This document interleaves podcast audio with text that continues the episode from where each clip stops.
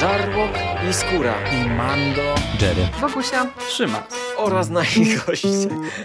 Zapraszamy. Zapraszamy. zapraszamy. zapraszamy. Zapraszamy.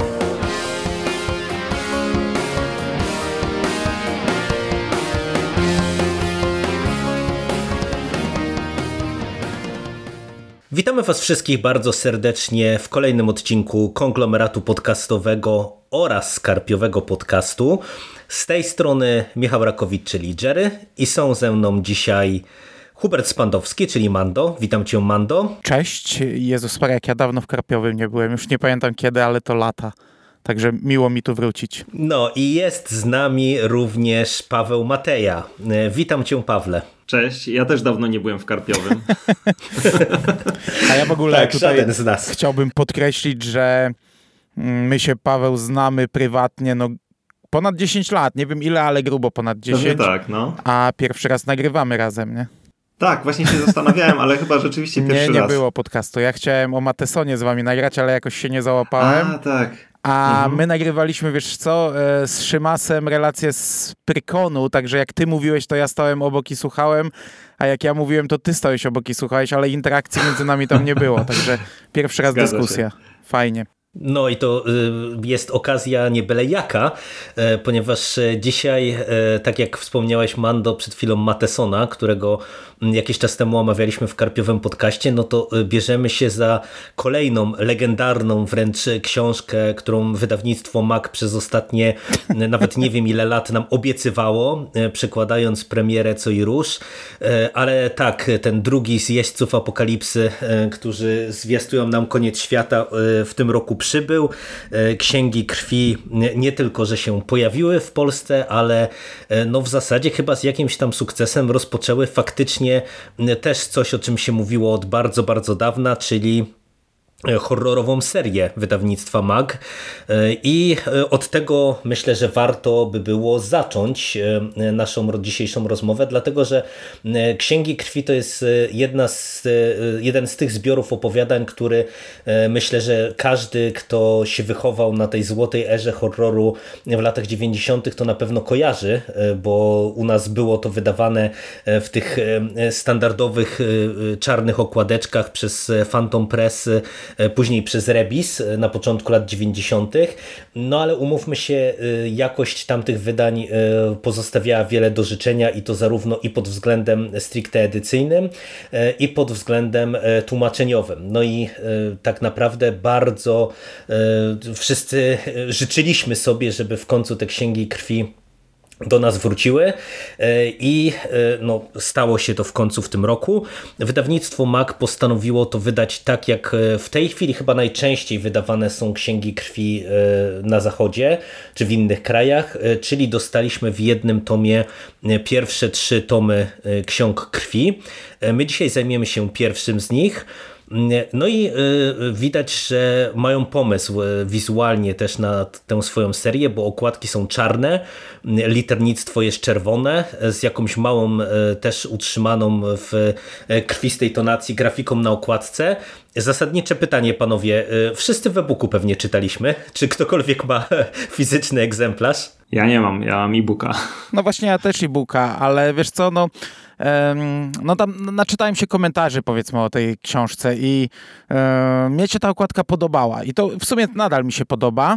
E, pamiętam jak e, Dark Cryon wrzucił pierwszą wersję już niby oficjalną, zapowiedź była koszmarna. Znaczy koszmarna jak na tę serię, to takie, nie wiem czy pamiętacie, takie diabeł jakiś tak, fantazy tak. ze skrzydłami, dziwaczne coś i gdy ta, ta nowa się pojawiła, to mówię, o kurczę, fajne, nie? Będzie super, będzie super. Tylko, że z tego, co słyszałem, ta pierwsza książka jest e, cała nabłyszczana i to nie wygląda chyba najlepiej z tego, co ludzie mówią, a z kolei druga, która już wyszła w tej serii, nie jest nabłyszczana, jest matowa. Trochę tak jak, nie wiem, czy się Mac walnął, czy tak, tak jak Albatros się walnął przy Joe Hillu i rogi nabłyszczył odwrotnie, zrobił negatyw, tak jakby cała książka nabłyszczona, a napisy nie. E, No ponoć to wygląda tak se, ale ja pewnie kupię tę papierową wersję, bo chcę mieć tę książkę na półce. Mm, Jeszcze, jeszcze nie, nie, nie jestem takim radykalnym radykalnym, żeby tego, tego nie mieć. Ale powiem wam, że jak już ten drugi tom się ukazał, to, to aż tak nie pieje z zachwytów e, e, nad tymi okładkami. E, no, no mówię, nie wiem jak to na żywo będzie wyglądać, ale wydaje mi się one tak podobne, tak zbliżone, że na dłuższą metę to chyba może być coś takiego bardzo jednolitego, ale może to będzie fajne, może to będzie miało swój urok, zobaczymy.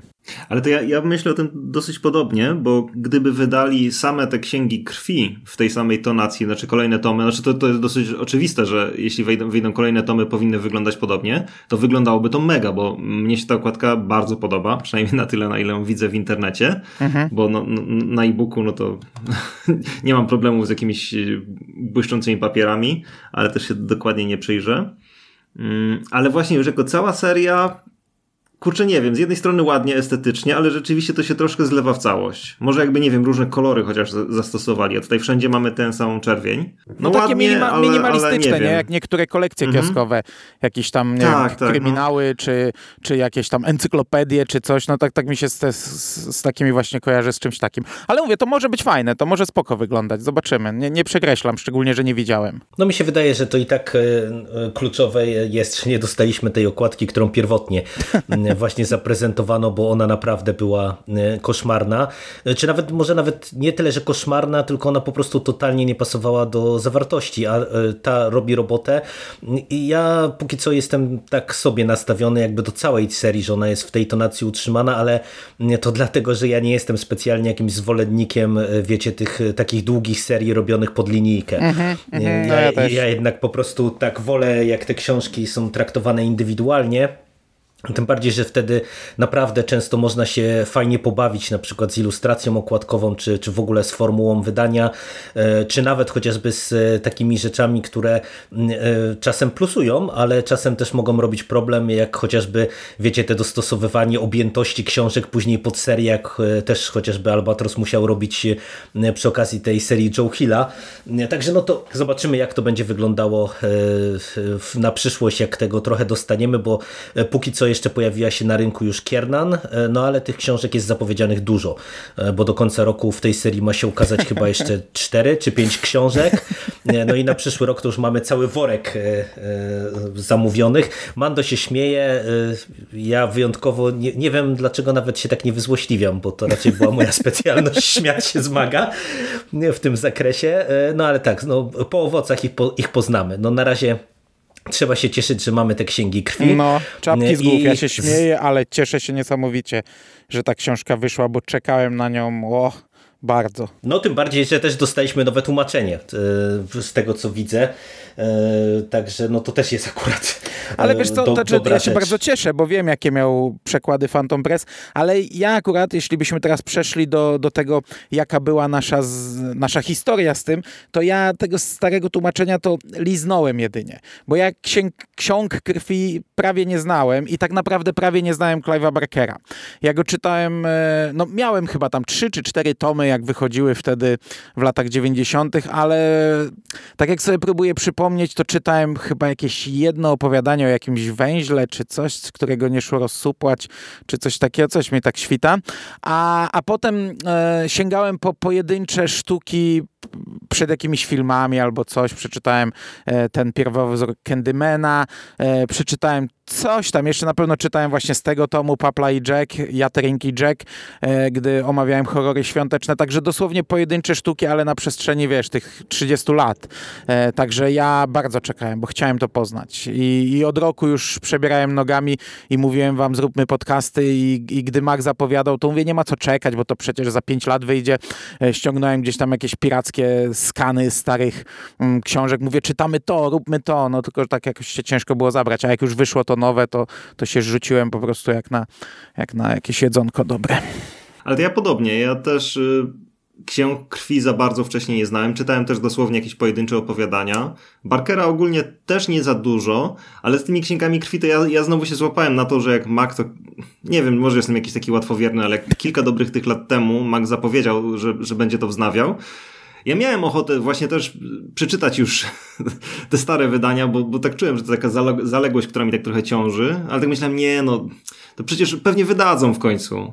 No, no, no dobra, no wydali, więc, więc teraz nie mam już żadnych usprawiedliwień, po prostu mam zamiar czytać to wszystko, co, co tam będzie wychodziło. No ale e, jak już wspomnieliście o swojej historii z księgami krwi, e, to ja dorzucę tylko od siebie, że to wychodzi na to, że ja mam największe doświadczenie w tym względzie, bo e, ja pierwszy raz czytałem gdzieś pewnie z 10 lat temu bo y, mam takie wspomnienie, że recenzję na starego bloga, y, nie googlujcie jej, bo ona jest nędzna, y, ale pisałem ją jak żona była w szpitalu po porodzie z Turką, no więc takie wiecie, dokładnie jestem w stanie umiejscowić, kiedy pierwszy raz księgi krwi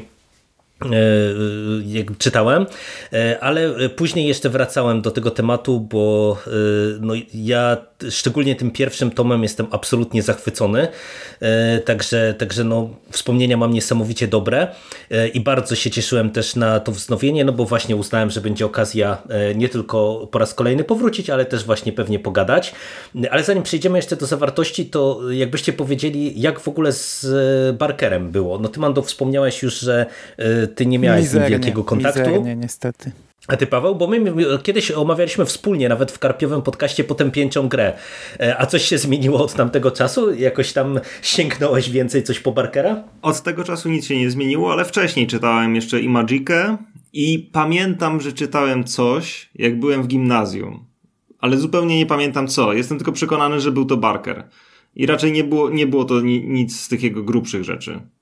No ale to, to, to by było na tyle. I przyznam, że o ile potępieńcza no, no podobała mi się, to i to dla mnie była dosyć bolesna lektura. Także, ale ja w ogóle mam jakiś taki, że z jednej strony bardzo się, się właśnie cieszyłem na, na te księgi krwi i, i ja Barkera sobie cenię, ale ja cały czas, i to jakby też będę pewnie jeszcze później powtarzał, że mam wrażenie, że to jest pisarz, który pisze zupełnie inaczej niż ja myślę. Ja nie jestem z nim jakby do końca kompatybilny, a jednocześnie mi to siada. Ale to do tego nie wiem, jeszcze pewnie wrócę. Ale jest to taki pisarz no, specyficzny. Dla mnie. No, myślę, że nie tylko dla ciebie. To, to jest y, na pewno jeden z tych autorów, który y, myślę, że y, czytelników może dzielić i ze względu na podejmowaną tematykę, no bo już właśnie w tym w sumie debiutanckim e, dla niego zbiorze, e, no bo Księgi Krwi były wydawane w latach 84-85 e, i ten zbiór to jest pierwsza publikacja Clive'a Barkera. Już tutaj widać bardzo mocno te jego takie główne zainteresowania i inspiracje w tej warstwie tematycznej, czyli E, kwestia ciała, e, jakiejś pewnej transgresji, e, które się będzie później w wielu jego utworach przewijało, to z jednej strony, a z drugiej strony też wydaje mi się, że on ma dosyć specyficzny styl jednak, taki bardzo, bardzo plastyczny i wizualny, co, co też wydaje mi się nie każdemu będzie się podobało, no ale przejdźmy panowie do zawartości. Ale wiesz co, wiesz co, jeszcze ci powiem, mhm. styl, ja wam powiem, że kilka razy na tym pierwszym tomie pomyślałem sobie, że zbliżamy się do takiej granicy, że gdyby to pisał, nie chcę tutaj, wiesz, personalnie jechać, ale jakiś polski pisarz horrorów, to byśmy się wyłożyli na mordę całkowicie, a, a tutaj było na tyle dobrze, że czytało się to fantastycznie. I, e, i wiesz, no ta, taka tematyka, której ja nie czytam na co dzień. Ja, ja akurat z takim horrorem się trochę rozstałem i trochę żałuję, bo od dawna chcę się zbliżyć, a, a mnie się ten styl tutaj podobał. Mnie on, e, no czytało mi się to naprawdę bardzo dobrze, a wiem, że e, gdyby to złapał jakiś gorszy pisarz i próbował napisać to, co tutaj w niektórych opowiadaniach mieliśmy, to, to szybko by się wyłożył. No to jest to, to samo mógłbym powiedzieć w zasadzie, to jest takie podsumowanie już tego, co przeczytaliśmy, ale jeszcze tylko tak chciałem dodać, że y, tak, tak przynajmniej mi kalkulator podaje, że Cliff Barker miał 32 lata, jak wychodziły Księgi Krwi pierwsze, więc no jak na takiego, wiecie, pisarza horroru, no to taki dosyć dojrzały, bym powiedział, wiek. I nie wiem, czy to czuć, czy nie czuć, bo tematy są dosyć specyficzne, no ale pewnie to wpłynęło też w jakiś tam sposób na jakość tego, że nie, nie pisał tego, nie wiem, dwudziestolatek jakiś. Mhm. E, to przejdźmy w tym układzie e, do tego, co tutaj e, dostaliśmy. Myślę, że nad wstępem nie będziemy się pochylać. To jest w zasadzie ciekawostka, bo to jest wstęp Ramseya Campbella napisany do wydania, jak data podaje, w 1983 roku i też w tych angielskich wersjach, które ja mam u siebie na półce, właśnie ten wstęp jest, czyli, czyli widać, że na, tym, na tych wydaniach to, to, to bazuje, bo wydaje mi się, że tego wstępu brakowało w tych naszych wydaniach z lat 90. I przejdźmy do samych opowiadań. E, I od razu na wstępie chcielibyśmy zaznaczyć, że z racji na to, że te opowiadania są króciutkie w większości przypadków i e, dosyć intensywne, to raczej, żeby je e, jakoś ocenić i podyskutować, to będziemy pewnie spoilerować. No wiecie, mamy do czynienia z książką, która ma zaraz 40 lat na karku, no a poza tym myślę, że podsumować e, nasz podcast możemy w razie czego tak, że powinniście to przeczytać, e, więc e, zapraszamy do lektury. Jeżeli ktoś nie lubi bardzo spoilerów i, i wtedy na powrót do, do naszego dzisiejszego nagrania, no my sięgamy po Księgę Krwi czyli po pierwsze z sześciu opowiadań z pierwszego tomu całego tego opasłego zbioru. Króciutko o fabule i już Wam oddaję głos, e, moi drodzy koledzy. E, poznajemy tutaj e, jakieś tajemnicze, nawiedzone miejsce. Pewien dom, w którym jakoby dochodzi do różnego rodzaju nawiedzeń. Poznajemy panią dr Floresku z Wydziału Parapsychologii Uniwersytetu Essex, która współpracuje w tymże domostwie z niejakim Simonem McNeilem. E, to jest medium, e, gość, który podobno e, jest bardzo dobrym medium, świetnie jest w stanie właśnie wyczuć te różne niuanse, które w tym domu gdzieś tam się przenikają. No tylko, że pani doktor nie zdaje sobie z tego sprawy, że wszystko co McNeil jej podsuwa to są rzeczy przez niego wymyślone. On się z nią po prostu bawi, grając e, właśnie swoją rolę e, medium, e, uznanego, znanego i efektywnego. No ale McNeil nie wie jednej rzeczy, że faktycznie to domostwo jest miejscem nawiedzonym, jest miejscem na styku światów, gdzie Mm, no, w którymś momencie, przy którejś sesji, y, która ma się zakończyć tak samo jak zwykle, czyli on ma e, trochę poudawać i pozachwycać się e, swoją rolą, a doktor Floresku ma się pozachwycać wynikami swoich badań, nagle okazuje się, że mm, umarli postanawiają e, jednak niejako ukarać naszego głównego bohatera i staje się on tytułową księgą krwi. E, na jego ciele zostają wypisane setki historii e, różnych e, postaci, które gdzieś tam na styku tych światów właśnie krążą, a krążą dlatego, że przeważnie skończyły życia w dosyć nieprzyjemnych okolicznościach. No i to jest opowiadanie wprowadzające do całego tego zbioru i stanowiące też później klamrę, bo kiedy dojdziemy do szóstych ksiąg krwi, to tam ostatnie opowiadanie e, w tym zbiorze będzie nam domykało tę opowieść. E, no ale póki co dostajemy właśnie takie mm, dosyć e, szybkie wprowadzenie. No i panowie, jak wam się podobało to opowiadanie? Czy, czy mniej więcej tego się spodziewaliście na przykład siadając do, do Księgi Krwi? Czy widzieliście, wiedzieliście może czego się spodziewać? No bo akurat to opowiadanie E, no na ile z sukcesem to możemy dyskutować, ale było ekranizowane też wcześniej. Mm, no, jak oceniacie księg Księgę Krwi? Zabawne, że powiedziałeś, że to takie niedługie opowiadanie, czy nie, niedługi wstęp. Ja mam wrażenie, że to jest w ogóle bardzo długi wstęp, bo ja tak to opowiadanie odbieram jako takie mhm. wprowadzenie do zbioru, które każdy inny mhm. pisarz E, zakończyłby pewnie po dwóch stronach. Nie wiem, szczerze mówiąc, ile to zajmuje tutaj w wersji papierowej, no ale pewnie dobrych kilkanaście. No ale Kindle pokazywało u mnie przynajmniej 30 minut, tak jak na wszystkie kolejne opowiadania półtorej godziny mi pokazywało, czyli to jest taki 30% każdego opowiadania. No ja tak miałem przynajmniej. A nie, mi, Czekaj, 76. No jest troszkę krótszy od reszty, ale nadal jest to jak na taki wstęp, to jest dosyć długie i znaczy dla mnie to jest y, coś ciekawego, że to jest, to jest ciekawy sposób rozpoczęcia zbioru tak naprawdę, yy, że tutaj właśnie, no, no tak jak mówię, to co normalnie zajęłoby dużo mniej miejsca, mam wrażenie, u innych pisarzy, czyli zrobiliby takie, takie szybkie intro, tutaj zostało rozwinięte, no mimo wszystko do jakiegoś pełnoprawnego opowiadania. Yy, przy czym nadal ja odczuwałem je jako takie wprowadzenie i nie wiem, jakby nie przywiązywałem do niego jakiejś takiej większej wagi.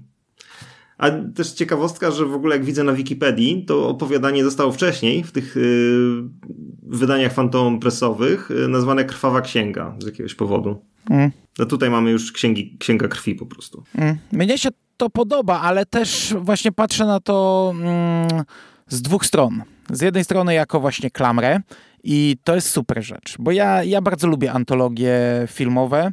Nie, nie, nie tylko konkretnie zbiory opowiadań, ale właśnie e, te, te wszelkie antologie połączone jakimś tam łącznikiem. Nie?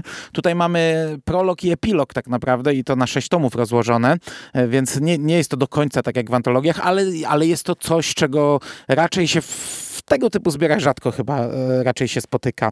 Czyli właśnie taki fajny wstęp. A tutaj jeszcze fabularnie to jest fajnie uzasadnione, bo ci umarli, którzy chcą koniecznie przemówić i wykorzystują tego bohatera, żeby opowiedzieć swoją historię, no to to jest super wprowadzenie nie? do kolejnych tam, nie wiem, ilu, 30 historii, które przeczytamy na, na, na tych już prawdziwych stronach papierowych, czy też w naszym przypadku elektronicznych kolejnych książek. Także jako wprowadzenie to jest dla mnie super. Ja akurat to opowiadanie czytałem chyba trzy razy w ciągu ostatniego roku, bo wydaje mi się, że rok temu je czytałem w, w okresie Halloween, gdy zapoznałem się z ekranizacjami. No obejrzałem obie ekranizacje i obie tak naprawdę bazują w, dużej, w dużym stopniu na tym tekście. Pierwsza to w zasadzie jest tylko ekranizacją tego tekstu i ostatniego. A w tym roku teraz przed nagraniem przeczytajmy je dwa razy, bo zaraz po premierze i teraz przed nagraniem. I jest dla mnie ok. Jako, gdyby traktować to indywidualnie, e, jako autonomiczny tekst, no to to nie, to nie, tak chyba nie można tego traktować, bo tak to, to jest takie spoko, fajne, no ale, ale takie taka popierdółka, nie? Także na to no, trzeba patrzeć po prostu jako wprowadzenie, nie? Po prostu jako wprowadzenie do, do historii i to jest bardzo fajne wprowadzenie. Nie mamy jakiegoś tam, nie wiem, strażnika krypty, który nam opowiada, tylko, tylko mamy faceta, na którym umarli piszą, wycinając w jego skórze we wszystkich możliwych miejscach, na powiekach, na, na, na penisie, na, na, na, na we wszelkich możliwych bolesnych i o, odrzucających miejscach wycinają swoje historie, które za chwilę poznamy. Więc dla mnie to jest super wstęp. I przy okazji jest to taki wstęp, który bardzo dobrze zapowiada to, co będzie się działo dalej. Czyli tak jak już tutaj powiedziałeś, że bardzo mocne skupienie tutaj na ciele Mhm. I pod względem taki, znaczy no, wielorako i, i pod względem tego um, umiłowania przemocy i umiłowania jakiegoś seksu, który jest no, no, no. tutaj dużą rolę pełni w wszystkich kolejnych tekstach. I w zasadzie, znaczy trochę się głupio czuję z tym mówiąc, ale dla mnie to opowiadanie jakby samo każde praktycznie z tych opowiadań, ono ma tak fabułę, która sama w sobie jest taka e. To nie, nie są jakieś takie tak naprawdę, znaczy często te pomysły są dosyć świeże, ale nigdy one nie są moim zdaniem jakieś specjalnie mądre, a jednocześnie on potrafi za każdym razem zrobić z tego coś fajnego i dla mnie też pod tym względem to fajnie zapowiada to, jaki jest ten zbiór w całości. Że on bierze sobie jakiś pomysł, który no, tak naprawdę no, nie jest nie jest takim samograjem i, i pokazuje, że można to przedstawić w sposób, który jest jakiś szalenie atrakcyjny. No to jest dla mnie e, tak e, jako i wprowadzenie e, i taka zapowiedź właśnie tego, co później dostajemy, ale też w kontekście całego zbioru właśnie jedna z najlepszych rzeczy, że tak jak mówisz, że te pomysły, tak jakbyśmy próbowali je streścić komuś, nie, to, to będzie się nam przewijało pewnie, że niektóre te pomysły będą brzmiały arcykretyńsko, ale naprawdę te teksty są świeże i to, co zadziwiające, one naprawdę w wielu przypadkach, nawet w tym, pomimo tego, że wydaje mi się, że Księgi Krwi, czy Księga Krwi raczej, bo to jest jedna księga, to jest chyba najprostsze z tych opowiadań, które tutaj e, dostajemy, ale nawet teraz po tych blisko 40 latach wydaje mi się, że to jest e, świeże opowiadanie i wielu czytelników może zaskoczyć, bo, bo nawet jeżeli mieliśmy już w horrorach później takie powielenie podobnego motywu, czyli właśnie ukaranie fałszywego medium, bo filmowo ja pamiętam na przykład już takie przypadki, to wydaje mi się, że właśnie w takim stylu, jak tutaj to zostało zrobione, to, to nigdy więcej się nie pojawiło, a mnie ten styl właśnie totalnie kupuje, bo ja wam powiem, że ten tekst jest króciutki i on faktycznie wydaje mi się, że autonomicznie w pełni nie może być oceniany, dlatego że tutaj ewidentnie nie ma puenty. Tak jak wszystkie opowiadania w tym zbiorze, one nawet jeżeli się urywają, to w zasadzie e, postacie dostają jakąś tam konkluzję, dostają domknięcie tego, tego wątku, który mamy w opowiadaniu. E, tutaj tego nie ma. To jest e, mocno, mocno urwane, ale na przykład właśnie sam ten opis tego, co się dzieje z naszym medium, no to jest coś, co mnie naprawdę mrozi, ilekroć do tego wracam, bo to jest fantastyczny, pokręcony kawałek prozy. No i tak jak mówię, no mnie zawsze to pozytywnie nastawiało y, do, do, dalszej, do dalszej lektury. A dalej jest tylko lepiej. A dalej jest tylko lepiej. No to idziemy do y, kolejnego opowiadania w zbiorze, y, y, czyli Nocnego pociągu z mięsem. Również opowiadania zekranizowanego. Y, w sumie, czy ktokolwiek z Was widział ten film? Paweł, ty widziałeś? Kiedyś tam widziałem. No ja właśnie nie, nie widziałem. Chyba, ja nie? widziałem i kompletnie nie wiedziałem, do czego to będzie zmierzać. E, no, wiedziałem, co będzie na początku, ale potem zaskakiwało mnie to opowiadanie, bo raczej spodziewa nie spodziewałem się takiego obrotu spraw, który tutaj następuje ja się od pewnego tak momentu. Chciałem zapytać, bo, bo, bo, też nie widziałem, a jestem w sumie ciekaw, na ile ono jest wierne. Ale no obejrzymy to... zaraz, obejrzymy. Obejrzymy zaraz, tak, i pogadamy. Nocny pociąg z mięsem. E, tutaj e, poznajemy e, nową postać, niejakiego Leona Kaufmana, człowieka, który sprowadził się gdzieś tam z mniejszej miejscowości do ukochanego, wytęsknionego Nowego Jorku. Mm, no ale teraz można powiedzieć, że pewien okres miodowy się skończył, no i on czuje się trochę coraz mniej e, komfortowo w tym mieście e, brudu, e, smrodu i, i ubóstwa. I w trakcie jednego z powrotów do domu wsiada do metra.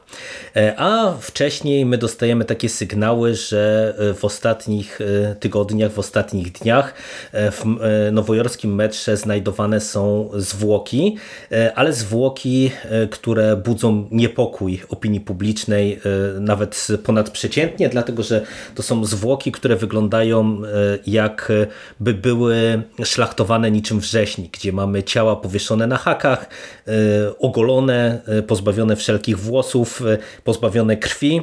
Mm, no i nie wiadomo, czy to są jakieś mordy rytualne, czy, czy o co w zasadzie chodzi. No i nasz e, Leon Kaufman wsiada do, do metra.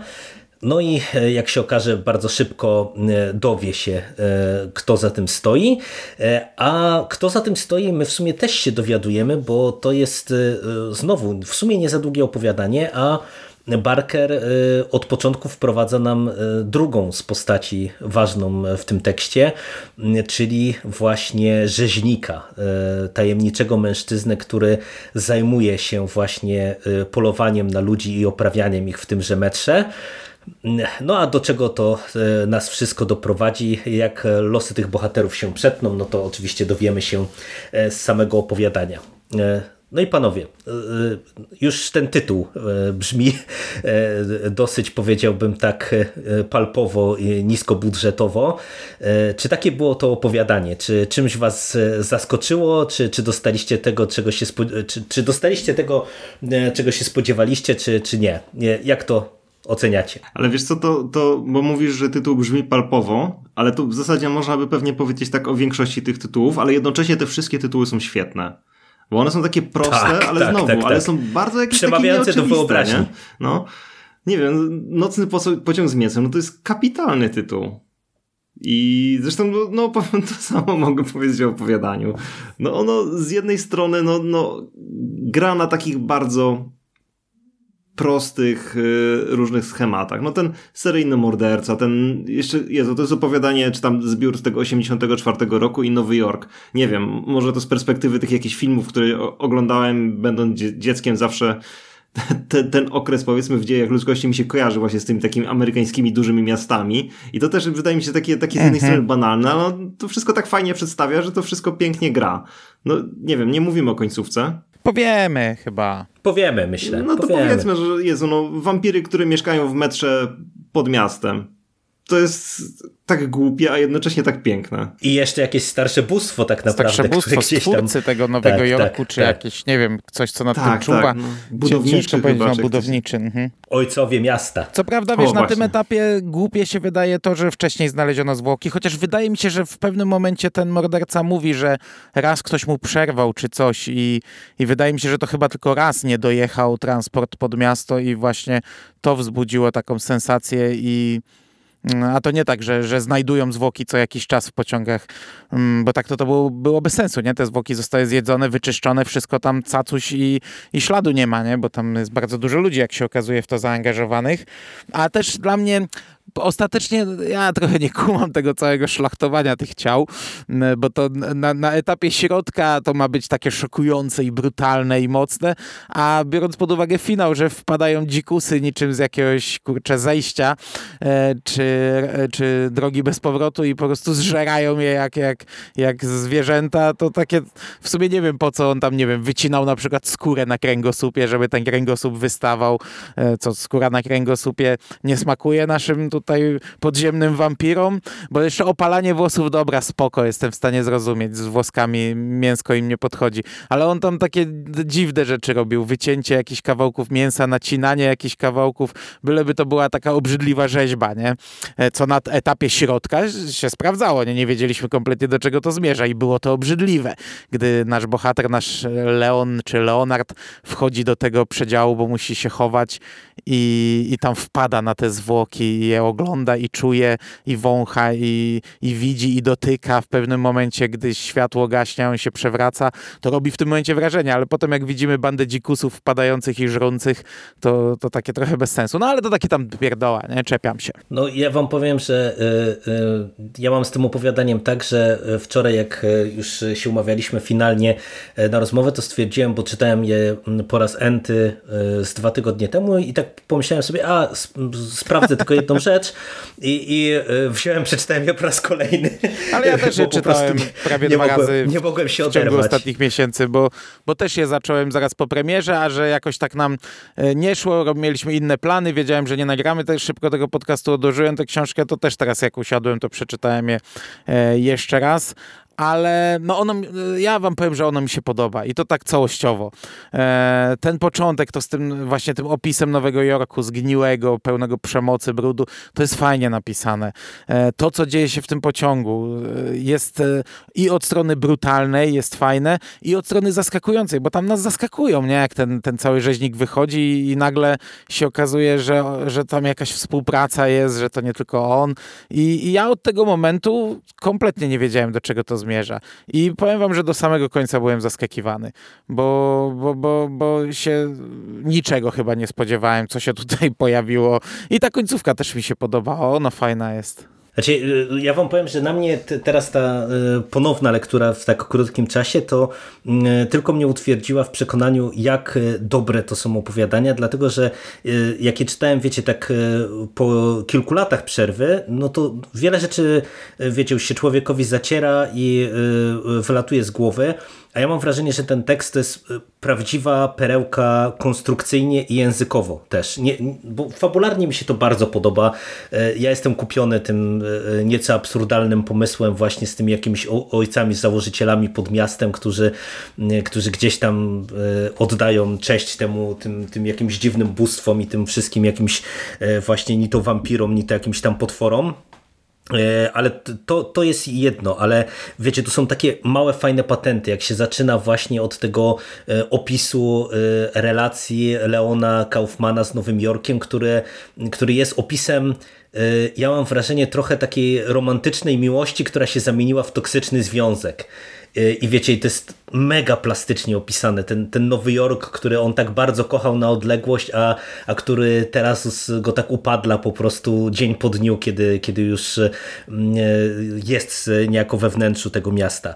E, są fajne smaczki, jak e, są takie e, paralele językowe, takie mm, takie wiecie, zapowiedzi pewnych rzeczy, które będą, o, o, czym my nie wiemy na początku, jak tam w którymś momencie jest właśnie ta, kwestia tego, że E, te ciała zostały znalezione i tam pada, że ojcowie założyciele e, wyciszyli to wszystko, żeby e, opinia publiczna jakby nie była nakręcana i tak dalej, i tak dalej. Co wiecie, z perspektywy ojców założycieli, których spotkamy kilkanaście stron dalej, no to, to brzmi wyjątkowo upiornie, no bo, bo tutaj ewidentnie na początku mamy na myśli po prostu władze miejskie. I, I wiecie, i w ogóle też podoba mi się to, że przecież to jest, mówię, znowu dosyć krótki tekst, e, a na przykład e, Leon Kaufman to jest dla mnie bardzo ciekawa postać, bo e, my widzimy gościa, który mm, no, przechodzi określoną przemianę, przemianę w sumie dziwną, ale taką, którą ja totalnie kupuję, bo właśnie przez to, mm, jak on jest zaprezentowany na początku e, w tej relacji do, do Nowego Jorku, przez to swoje takie zblazowanie, e, to naprawdę ta, ta jego decyzja, żeby jednak wejść w buty rzeźnika i, i, i pracować dla, dla naszych ojców, założycieli, to jest rzecz dla mnie zrozumiała. No, fantastycznie mi się czyta ten tekst. Czy znaczy on tam chyba wiele do gadania nie miał, nie? No nie, no teoretycznie wiesz, mógł y, y, pewnie się zawinąć i pewnie nikt by go nie ścigał, nie? To nie, to nie mafia, tylko po prostu wydaje mi się, że on jednak, wiesz, potraktował to jako y, no odświeżające, nie? Że już popadł w tą rutynę, w takie zblazowanie, a tutaj jednak ma pozycję określoną, nie? gdzie on tam od razu się mu coś tak zapaliło, że wszyscy się do niego z szacunkiem e, odnoszą. No i mówię, i językowo to jest super, bo na przykład te, te opisy właśnie i tego szlachtowania tych ciał i później na przykład jak się e, pojawia ten opis tych, tych potworów, no rewelacyjnie dla mnie to jest napisane. Tak, to, to jest, zresztą właśnie wszystkie te opowiadania są bardzo plastycznie napisane, ale też świetne jest to, jak, no, no, no właśnie, jak Barker potrafi budować te mm, sylwetki bohaterów i przybliżać je właśnie czytelnikowi, nie? że on, one są od początku właśnie, znaczy tak, nie wiem, można się bardzo mocno zanurzyć w tę historię. Mhm, tak, tak, tak, tak. No to jest y, niesamowite, bo mówię, to nie są długie teksty, nie? A y, on po prostu potrafi wykreować mega wiarygodne postacie, którym my kibicujemy y, i, i za które trzymamy kciuki, nawet jeżeli, czy w szczególności, jeżeli źle kończą tak naprawdę, nie? A pewnie przechodząc za chwilę do kolejnego tekstu, tutaj jakby też jest ciekawe to, że, że no właśnie bardzo mocno można się zanurzyć jakby w te kreowane światy powiedzmy kolejnych tekstów, ale każdy z nich jest w gruncie rzeczy zupełnie inny. I on na przestrzeni tych, nie wiem, kilku, kilkunastu, kilkudziesięciu stron potrafi no, zbudować jakieś takie, no po prostu no, coś bardzo kompletnego, co, co ma swój taki osobny klimat. To nie jest tak, że właśnie, że ten zbiór y, sam w sobie jest jakiś taki bardzo spójny. Znaczy on jest spójny dlatego, że, że Barker ma jakieś takie określone swoje triki, ale w każdym z tych opowiadań buduje po prostu coś, no, no jakąś inną rzeczywistość. No, bardzo mhm, różnorodny tak, jest. Tak, to prawda. To co, to przechodzimy dalej, właśnie do tak kolejnego mikrowszechświata. Papla i Jack, e, czyli Yattering i Jack e, w starych wydaniach, bo pod takim tytułem też możecie kojarzyć to opowiadanie. E, I bardzo mocna zmiana klimatu, dlatego że mamy po pierwsze do czynienia z horrorem świątecznym. Dobrze, że mamy na pokładzie największego na świecie eksperta od horrorów świątecznych. Tak jest, tak jest. I i po drugie, to jest w zasadzie opowiadanie komediowe. Mm -hmm. Co zaskakujące. Co prawda taki czarny humor, jest... ale komedia. Tak, tak. I to jest opowiadanie komediowe, które z drugiej strony też e, nie unika e, horroru i nadal jest bardzo plastyczne w momentach, ale jest to komedia. Poznajemy demona, Paple tytułowego. To jest jakiś pomniejszy demon, który dostał zadanie od sił piekielnych, że ma im dostarczyć duszę Jacka Polo, a aby to zrobić, musi go złamać, musi doprowadzić Jacka Polo do szaleństwa. No więc nasz Papla próbuje różnymi sposobami e, to wykonać, a to usmaży e, Jackowi polokota w lodówce, w, w lodówce, w mikrofalówce, e, a to będzie mu szeptał bezeceństwa pod prysznicem, a to będzie mu przekręcał klamki w drzwiach tak, żeby nie mógł otworzyć drzwi i tak dalej, i tak dalej. A na to wszystko Jack Polo e, reaguje ze stoickim spokojem, e, a Papla popada w rosnącą frustrację, no bo po pierwsze nie wie, dlaczego Jack Polo jest tak ważny, a po drugie no, ma jednak jakoś tam związane ręce, bo nie może wyjść z domu, czyli ma tylko do dyspozycji e, właśnie ten mikroświat Jacka Polo. No i zbliżałem się święta Bożego Narodzenia. Jack Polo postanowił zaprosić e, swoje córki e, na, na święta, e, bo żona odeszła w którymś momencie od niego i z tego co pamiętam też popełniła samobójstwo. Córki się pojawiają, a Papla decyduje się, że to jest idealny moment na przeprowadzenie frontalnego ataku i zwycięską potyczkę z Jackiem Polo. E, no i teraz, panowie, e, mieliśmy bardzo brutalny, e, taki naturalistyczny, dziwaczny horror w nocnym pociągu z mięsem. Przechodzimy do czarnej komedii. Jak wam się to podobało? Jak wam się podobał Barker w, takim, w takiej odsłonie? Wiesz co, przypomniał mi się, to jest taki, nie jest może jakiś super adekwatny, ale jest, jest ten taki mem, gdzie chłopiec jedzie na rowerze z, z, tym patykiem w ręce i wkłada ten patyk między szprychy i wywala się i go noga, nie? I ja mam wrażenie, że tutaj jakby Barker coś takiego robi i później jedzie dalej na tym rowerze. że nie wiem, no po prostu właśnie, no wrzucanie po jakimś mega takim naturalistycznym, paskudnym horrorze, czegoś, co jest horrorem komediowym, no oczywiście bardzo takim gorzkim i mimo wszystko mrocznym, to to jest w ogóle jakiś chory pomysł, a on tutaj się udaje. No, dlatego ja, ja na przykład ja nie znoszę opowiadań, w których jest jakby narratorem jest jakiś demon, czy, czy takim głównym bohaterem, nie wiem, mam jakąś do tego, wysypki od tego dostaję po prostu. A tutaj znowu, no okej, okay, no miałem taki, taki na początek mo moment, gdzie myślałem, będę się męczył. Nie, nie męczyłem się w ogóle. No to, jest, to jest bardzo dobrze znowu napisane opowiadanie. Mm, a w którym przez większość czasu tak naprawdę no, nie dzieje się nic specjalnie nowego, nie? Znaczy, no, no, no ten Papla próbuje na różne sposoby męczyć, męczyć yy, Jacka, no, no co mu się nie udaje, nie? Ale to, to, to, to wszystko po prostu świetnie znowu gra i, i jest znowu wykreowane w taki sposób, że, że nie wiem, no, no płynie się przez ten tekst. Mhm. Mnie akurat ono, ten, to opowiadanie nie odstawało. Nie, nie czułem takiego, że, że, takiego, wiecie, nie miałem takiego uczucia, żeby to opowiadanie odstawało od, od tego tomu. Przy innym opowiadaniu, późniejszym, trochę miałem takie, takie uczucie, e, ale może dlatego, że akurat Paple i Jacka znałem, bo tak jak mówię, ja to czytałem kilka lat temu, e, gdy oglądałem ekranizację, która była w serialu e, Tales from the Dark Side i omawiałem właśnie w świątecznych horrorach lata temu, także wiedziałem, czego się spodziewać spodziewać, ale czytało mi się to świetnie. Ja, ja akurat, nie wiem, chyba nie kojarzę żadnych opowiadań, gdzie by demon był narratorem i, i, i tutaj to się, to, to, to się fajnie śledzi, gdy on, e, gdy widzimy te, od kuchni, powiedzmy, te jego próby, te jego pomysły, gdzie tam coś, tu jakieś plany, e, gdy o, widzimy jego ograniczenia, o których on sobie myśli i nam mówi, gdy widzimy, jak on tam z szefostwem próbuje ugadać, że może jednak inna robótka czy coś, bo tutaj trochę nie wychodzi. E, nie wiemy od początku, co jest z tym Jackiem nie tak, bo na samym początku no, zdaje się, że on jednak nie zdaje sobie z tego sprawy, tylko jest po prostu takim facetem, który, który no spoko, tu się spaliło, a tu spadło, a tu się coś zepsuło, dobra, jedziemy dalej, życie się toczy i tak dalej. No potem następuje zwrot i się okazuje, że jednak Jack jest jak najbardziej świadomy e, tego, co się dzieje i że jego dusza jest tam potrzebna i, w jaki, i, i, i że Jack ma w zasadzie plan, w jaki sposób sposób wykiwać piekło i, i, i, i ta zmiana na koniec i, i decyzja Jacka i świadomość, że, że niebo też już jest dla niego zamknięte, no to jest w sumie, w sumie też fajna rzecz. Ale ogólnie, no mówię, bawił mnie. Fajny, fajny tekst, podobał mi się, miło się to czytało. To też chyba nie jest długi tekst, bo ja powiedziałem, że mi wszystkie pokazywały półtorej godziny, ale to może, może mnie pamięć myli, bo to na pewno te ostatnie były te, te, te, tej długości. Ten chyba nie był aż tak długi, z tego co pamiętam. No ale czytało mi się to przyjemnie. Fajny tekst. Ja lubię tutaj ten miks e, właśnie tej czarnej komedii i horroru. E, dlatego, że e, oba dwa elementy bardzo dobrze mi działają. Po pierwsze, lubię jakby tego głównego bohatera, który no jest w sumie głupkiem, nie? bo umówmy się, Papla jest takim trochę kupawym demonem, nie? On tam próbuje coś zrobić, ale no trochę on nie biedny, jest specjalnie... No, on jest biedny, tak, a nie no. głupi. No.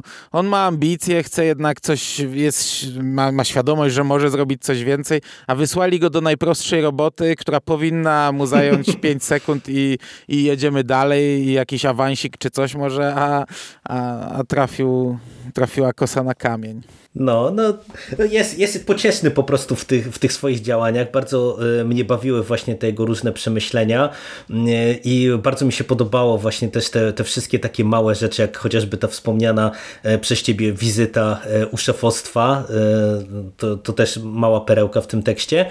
Ale z drugiej strony też bardzo, bardzo mi się podoba ta rozgrywka w trakcie Bożego Narodzenia bo tam są takie elementy, e, tam na przykład z tym indykiem e, cała ta sekwencja, e, które no znowu przez ten taki mega plastyczny i obrazowy język Barkera niesamowitą robotę e, robią i na mnie wrażenie też robią takie stricte horrorowe. Myślę, myślę że nie chciałbym czegoś takiego zobaczyć i doświadczyć.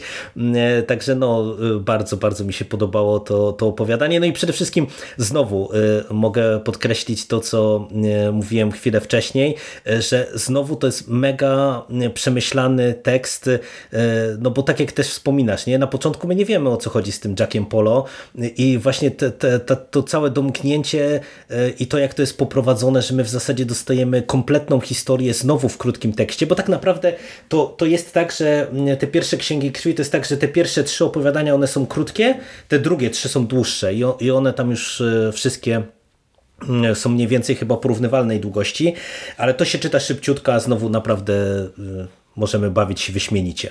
To co? Kolejne opowiadanie. Blues świńskiej krwi. No i tu Paweł wspominałeś o tym, że tytuły są kapitalne, to jest e, mój ulubiony tytuł w tym zbiorze.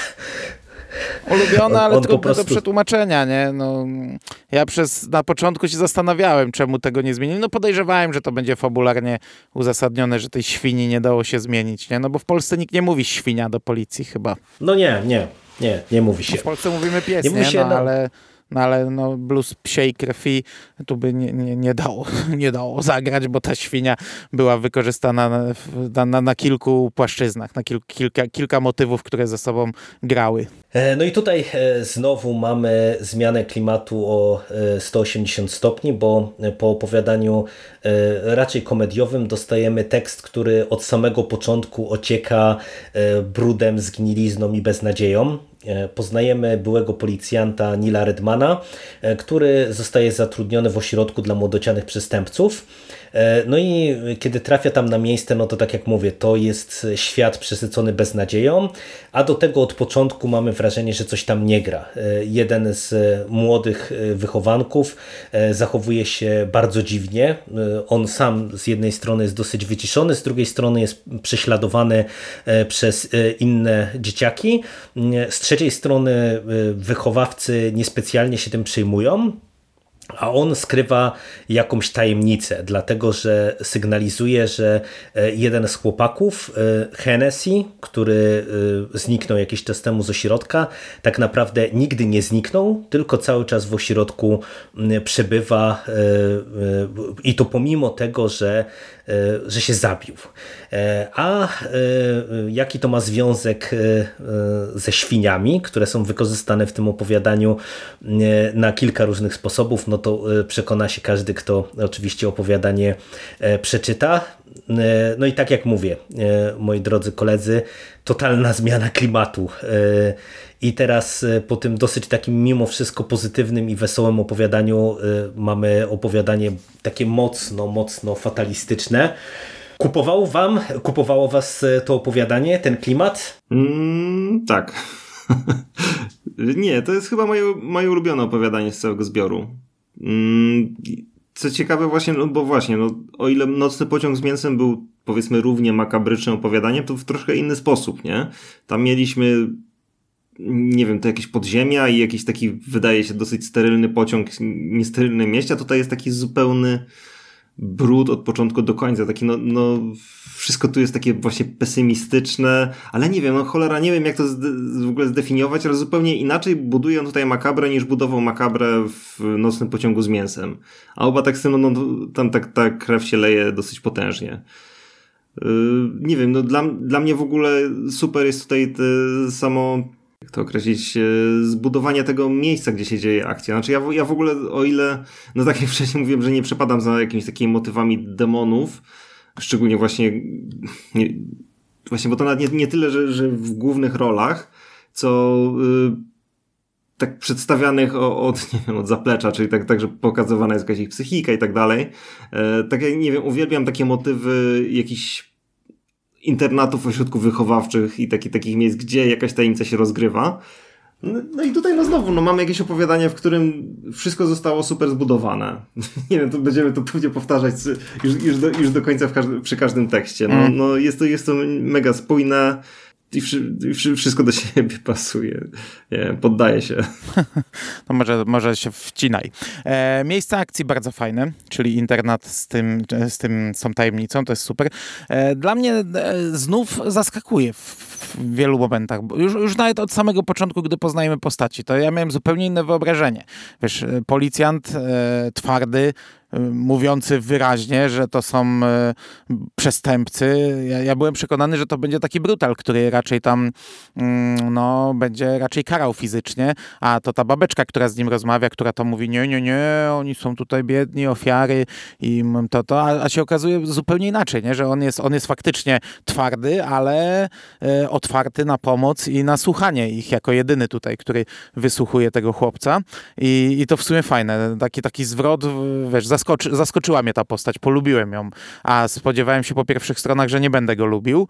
Um, to miejsce, ten, ten chlew, to też jest fajne, opisywane przez tych dzieciaków, który, którzy śmieją się cały czas z tego porównania ze świnią, ale gdy ten policjant tam idzie pierwszy raz i widzi te świnie, e, to już jest niezły klimat, chociaż kompletnie nie wiemy na tym etapie, co to jest i do czego to będzie zmierzać. I gdy chłopcy idą karmić świnie, no to dla mnie kolejny e, zwrot i zaskoczenie i mówię, wow, kurde, nie? No, no absolutnie się nie spodziewałem, tylko że ja wam powiem, że na tym etapie cały czas jednak brałem pod uwagę, że to się trochę w głowach rozgrywa e, tych ludzi. Znaczy, że, że wiecie, mamy dwie, dwie możliwości interpretacji tego. I tak w zasadzie chyba do końca jest, e, poza ostatnią sceną. Ostatnia scena chyba nam już ostatecznie e, jednak daje jedną interpretację E, tą dosłowną. E, nie wiem, czy to jest minus i w sumie nie wiem, czy, czy, czy faktycznie. Kurczę, no nie pamiętam aż tak, czy to tak faktycznie mm, zostaje, czy, czy to nadal można by pomyśleć, że, że policjant zwariował e, i, i tej świni nie, wcale nie moim słyszy. zdaniem nie. Nie, moim zdaniem nie. Myślę, że tutaj jest na tyle wyraźnie powiedziane w którymś momencie, że, że, że świnia mówi, że to raczej ja bym nie, nie szedł w kierunku takiej, wiesz. Interpretacji Ale o wiesz, szaleństwie popularnej to, w horrorze. To jest kurczę, e, ta scena chociażby karmienia, jaka ona jest świetna, jak ta świnka tam do nich mówi, co powinno być absurdalne. No jakby ci to zekranizowali, to to przecież pewnie by było, to by była kretyńska scena, nie? Oni tam przerażeni ci chłopcy, ty czujesz też w sumie niepokój i strach.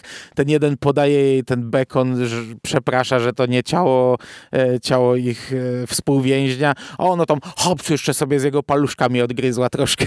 No to takie, takie głupie. No jakbyśmy to widzieli w filmie, wydaje mi się, że to by było absurdalne. A, a tutaj mi się ta scena szalenie podobała, nie? No, no, no dobra, dzisiaj paluszki i bekon, ale jutro to już chłopca przynieście, nie? no. No, ja y, jestem kupiony w tym tekście od samego początku, tylko y, tak jak właśnie lubię ten taki lekki klimat wcześniejszego opowiadania, tak y, to opowiadanie mnie wykręca. Ja mam odwrotnie niż wy, w sensie ja nie przepadam za opowiadaniami, które się rozgrywają właśnie w takich okolicznościach.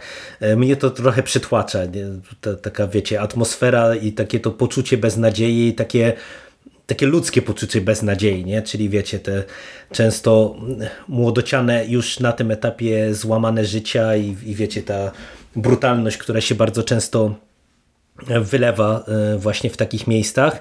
E, i, i tutaj mnie ten klimat zawsze robi, e, a szalenie mi się podoba to, jak znowu ten tekst jest też tak, jak ty Paweł podkreśliłeś, zbudowany że my do, znowu dostajemy kilka ciekawych, ciekawie nakreślonych postaci i tutaj wydaje mi się, że naj, najbardziej nas Barker wodzi za nos, bo ty Mando mówisz o tej dwoistości interpretacji, ale ja bym powiedział, że tutaj jest dużo takich pomniejszych twistów, kiedy najpierw mamy podprowadzenie, okazuje się, że wiecie, że jednak to jest inaczej niż nam się wydawało i przecież nawet w końcówce to, to w zasadzie dostajemy dwa duże twisty e, krótko po sobie i e, ja też jak e, z perspektywy czasu oceniam ten tekst, to czasem odnoszę wrażenie, że wiecie, mniej sprawny pisarz to by się przede wszystkim sam też w tym wszystkim zakiwał. Bo no ja absurdalność tego pomysłu. Odnosiłem.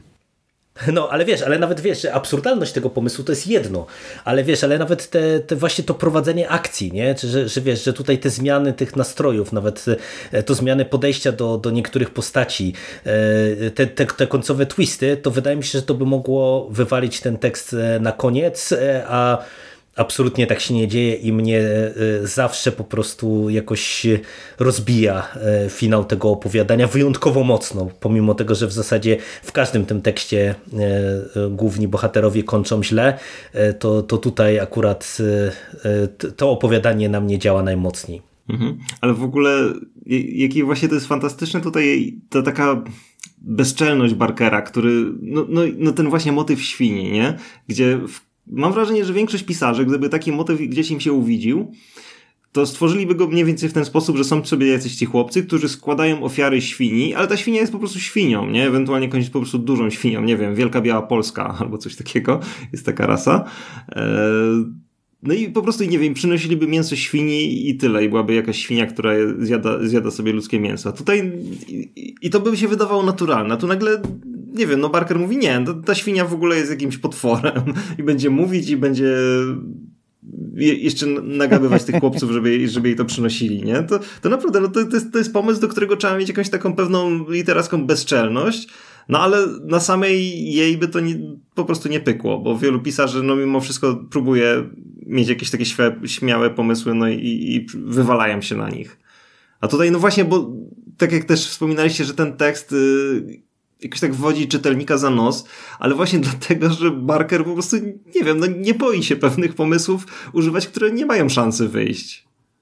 Bo to nie jest tak, że, że ta fabuła jest jakaś taka, nie wiem, no z mega jakimiś takimi bardzo, nie wiem, wiecie jak w kryminale, że jakieś takie bardzo przemyślane twisty. Nie, on po prostu ma jakiś pomysł ten, i ten pomysł jest po prostu absurdalny. on, on go używa i używa go tak, że to działa. No, to prawda, to prawda.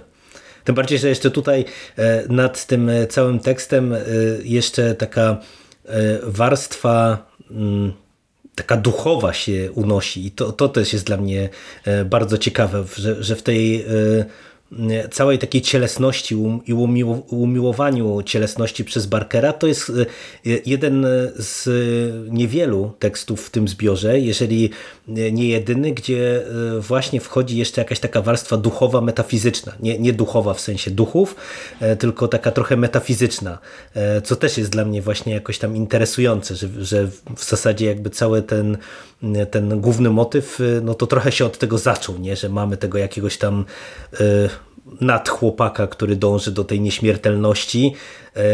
No i to też, tak jak tu użyłeś takiego sformułowania, też mi się to zawsze wydaje, że to jest takie, takie mega bezczelne, nie? E, że, że tego, e, taką tą e, wyjętą z niczego postać dążącą do nieśmiertelności umieścił w ciele jakiegoś po prostu małego zbira, nie? który trafił pewnie tam za jakieś przestępstwa. Mega, mega ciekawe dla mnie to jest. No, ja w ogóle jakby, jakby miał jakieś opowiadanie z tego zbioru komuś polecić, to chyba to najbardziej. Ono jest takie w ogóle jakieś mam wrażenie najbardziej kompletne.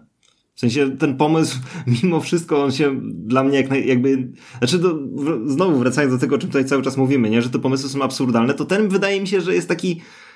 Nie wiem, najbardziej mi się klei. Mimo wszystko, mimo iż te pomysły są dosyć takie, takie odjechane i, i dziwaczne, to mam wrażenie, że, że, że no ten mimo wszystko jest po prostu najlepszy. No dobra, to y, kolejny świetny tekst y, i przechodzimy już do przedostatniego. Seks, śmierć i światło gwiazd. Y, w tym opowiadaniu przenosimy się na deski teatru. Y, jesteśmy y, w tuż przededniu wystawienia premiery Wieczoru Trzech Króli w Teatrze Elysium premiery, która najprawdopodobniej będzie stanowiła e, taki łabędzi śpiew e, tego teatru, który najprawdopodobniej zostanie wkrótce zamknięty. W przedsięwzięcie zaangażowany jest e, niejaki Terry Calloway, postać jakoś tam uznana w środowisku, reżyser, który ma o sobie dosyć wysokie mniemanie. Z drugiej strony w roli głównej mamy jakąś tam gwiazdę telenoweli, tyleż popularną, co niespecjalnie znającą się na aktorstwie. No i ta ekipa ma wystawić właśnie Wieczór Trzech Króli i zanosi się na spektakularną katastrofę. Aktorka niespecjalnie umie grać, e, reżyser jest zajęty bardziej romansowaniem z aktorką niż e, swoim dziełem, reszta ekipy trochę nie wie co ma robić. E, i nakładają się na to jeszcze właśnie te problemy finansowe teatru, aż któregoś dnia pojawia się tajemniczy pan Litchfield, który oznajmia ni mniej ni więcej, że jest w stanie zaradzić wszelkim problemom e, z e, tymże nadchodzącą premierą, dlatego że e, on ma doświadczenie, pracował tutaj w Teatrze Elysium, jest w stanie znaleźć zastępstwo od ręki dla głównej roli. Główną rolę odegra jego żona, kobieta fantastycznej piękności, która przyczyni się do sukcesu spektaklu. No i na skutek e, pewnych okoliczności e, i trochę postawiony przed faktem dokonanym, e, cała ekipa zgadza się na to poniekąd, czy, czy, czy tak jak mówię, bardziej zostaje postawiona przed faktem dokonanym, no i dochodzi do wystawienia Wieczoru Trzech Króli w Teatrze Elysium, wystawienia na pewno pamiętnego dla całej brytyjskiej, dla całego brytyjskiego teatru. No i ponownie totalna, totalna zmiana klimatu. Tam mieliśmy młodocianych przestępców, tutaj mamy świat e, trochę e, podupadających e, aktorów i wielkiej sztuki. Jak oceniacie seks, śmierć i światło gwiazd? Ty, może znowu ja zacznę. Ja mam, miałem tutaj takie znowu dosyć dziwne, myślę, skojarzenie, że to jest takie opowiadanie, które najbardziej nie wiem dlaczego mówię najbardziej, bo reszta nie, ale y, ono mi się kojarzyło z Timem Bartonem, tylko takim Timem Bartonem, czy nie wiem, no, na przykład miał tak, taki film Gnijąca Panna Młoda, tylko to jest taka gnijąca panna młoda, w której on chce też pokazać na przykład sek scenę seksu oralnego z trupem. Czyli nie wiem, nie wiem, co, co powiedzieć więcej na ten temat. Ja zasygnalizowałem wcześniej, że jedno opowiadanie mi chyba najbardziej odstaje i wam powiem, że to jest to opowiadanie. E, ja wiem, że tutaj są. A, a nawet wytłumaczę dlaczego. Bo, bo, bo, bo kolejne, ostatnie jest przedziwaczne i można by pomyśleć, że to by było dla mnie, ale właśnie ten zbiór mi się tak kojarzy, że, że mamy bardzo dużą różnorodność i albo, albo przedziwaczne, absurdalne pomysły, których bym się kompletnie nie spodziewał, albo właśnie bardzo duża brutalność, a tutaj to jest taki trochę klimat, nie wiem, ja bym, akurat mi się z Bartonem nie kojarzyło, ja bardziej tak sobie myślałem, że to takie trochę brutalniejsze, trochę bardziej okraszone seksem, nie wiem, niesamowite historie Stevena Spielberga, eee, że taka najbardziej normalna opowieść, bo, no bo co, mamy teatr, który podupada, ten klimat teatru e, i po prostu duchy przejmują gdzieś tam, e, przejmują, no, no, biorą sprawy w swoje ręce, nie? Żeby przedstawienie, ostatnie przedstawienie było wyjątkowe i, i oni w zasadzie zaczynają tym dyrygować i wystawiają to też dla duchów i to jest, no, no mówię, no tutaj mamy kilka brutalnych morderstw, tutaj mamy trochę seksu, ale cała opowieść to jest taka dla mnie taka najnormalniejsza z tych wszystkich chyba. No nawet na pewno. I, i najłagodniejsza mimo wszystko. Tak, taki, mówię, no taki klimat niesamowitych opowieści ja czułem. Też, szczerze mówiąc, najmniej mi się chyba podobało. Może poza wstępem, który, no z racji tego, że był wstępem, to tak troszkę oceniam może gorzej. E, ale tutaj tak, też taka ciekawostka, że hmm, być może dlatego to opowiadanie jest troszkę normalniejsze, bo podejrzewam, że posiada jakieś wątki, takie bardzo luźne wątki autobiograficzne. Barker po prostu pracował w teatrze przez wiele lat. I już tam, gdzieś tam chyba od jakiejś szkoły średniej, gdzieś, gdzieś tam się kręcił wokół teatrów, później pisał scena, scenariusze i w zasadzie mm, niewiele później po prostu przeszedł chyba do, do kariery literackiej. Także no, mniej tutaj pewnie jest takiej fantazji, a więcej też jakichś takich opisywania rzeczywistości, którą po prostu znał. I trupy. No tak, tak. Tutaj e, trupów mamy dużo i e, ja e, się zgadzam z waszą oceną, czy połowicznie się zgadzam, w tym sensie, że to jest, wydaje mi się, że najsłabsze opowiadanie w tym zbiorze. Nie jest słabe, jest bardzo dobre, tylko po prostu jest słabsze tak, tak, trochę ja od też tak tych uważam, pozostałych.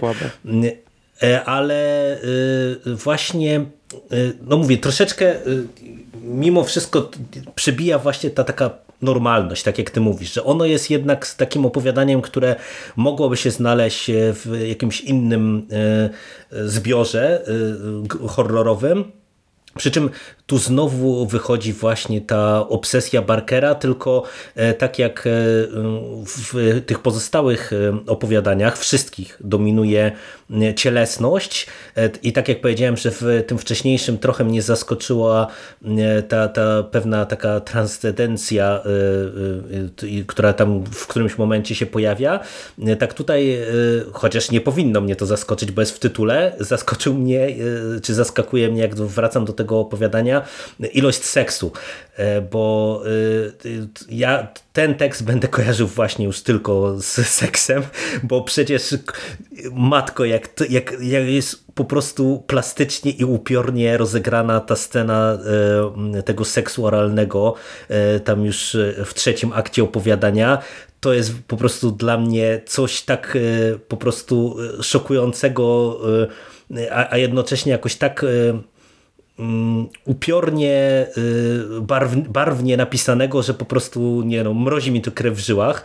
E, I, i to jest y, jakby właśnie dla mnie ciekawie poprowadzone opowiadanie na zasadzie e, trochę takich dualizmów, nie? gdzie my widzimy mm, tych ludzi, którzy e, no można powiedzieć, że trochę żyją pełnią życia. E, sex, drugs and rock and roll dosłownie w zasadzie. Z drugiej strony widzimy właśnie te, te duchy, te trupy, które przejmują pomału kontrolę, które wiecie, są martwe, a jakby dążą do, do, do, tego, do tego piękna, do tej wzniosłości sztuki, nie? Tak jakby, wie, wiecie, jakby trochę y, w przeciwieństwie do ludzi, którzy nie doceniają tego, tego co robią, nie? Czy, czy, czy, czy wiecie, że to jest trochę takie opowiadanie właśnie też dla mnie o, o tej sile y, sztuki jako takiej y, i tak jak mówię, ono troszeczkę dla mnie odstaje zawsze od tego zbioru,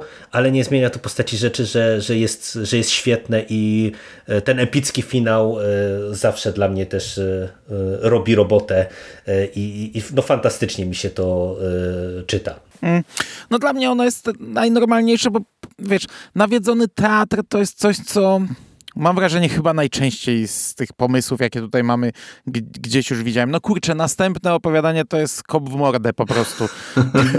wow, nie, skąd to się w ogóle wzięło? E, poprzednie opowiadanie może, może wiesz, widzieliśmy tego typu historie w sensie o, miejsce akcji i jakaś właśnie tajemnica, ale też coś, coś tam nam dawało więcej. E, Papla i Jack daje coś, czego chyba nie widziałem.